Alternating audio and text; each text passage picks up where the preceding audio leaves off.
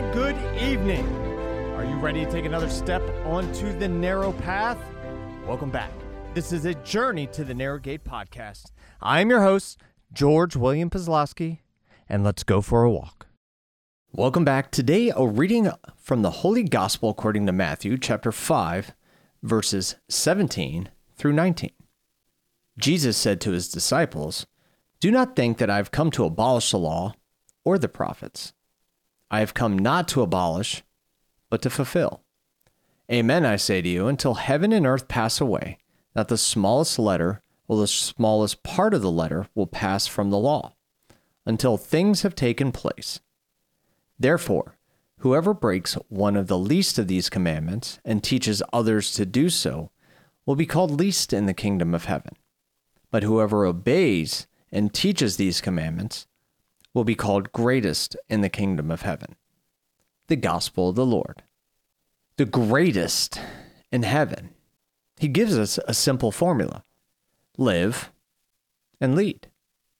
Every day, I ask God to help me glorify Him through my actions.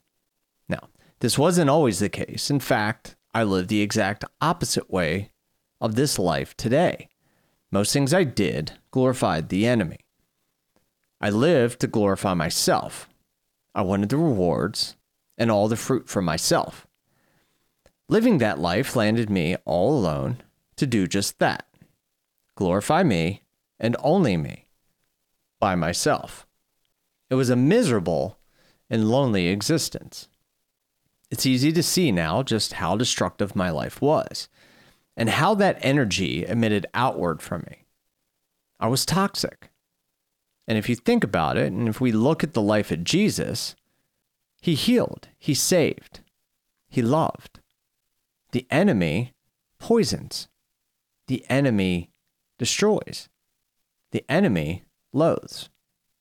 Two sides of a coin, which we get to choose which one we want to live the broad path of destruction or the narrow path to salvation. When I hit the bottom, my lowest point, I just wanted the pain to stop. So much so, I believed the biggest lie there was ending my life would be the only way to do that. I was fully invested in destruction. But I hadn't signed the contract yet. I didn't finalize that purchase. And God came at the last moment of the last second to do what he does love people back to life. I was, and still am, the recipient of his unending, infinite love.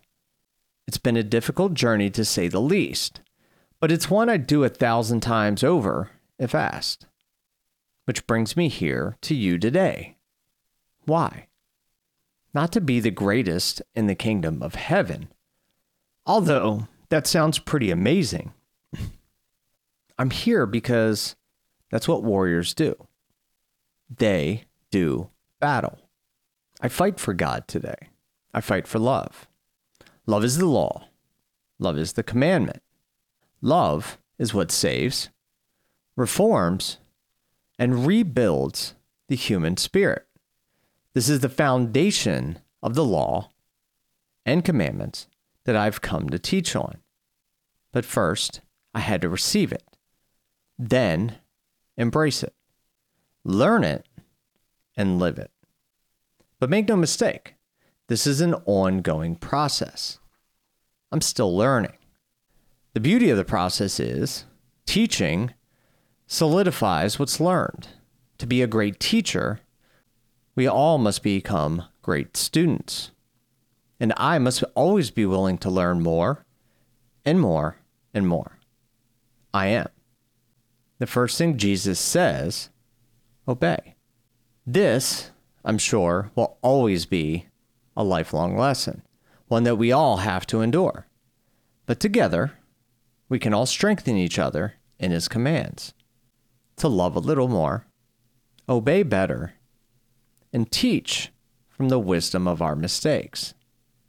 Where can you obey the law of God and what Jesus teaches as better?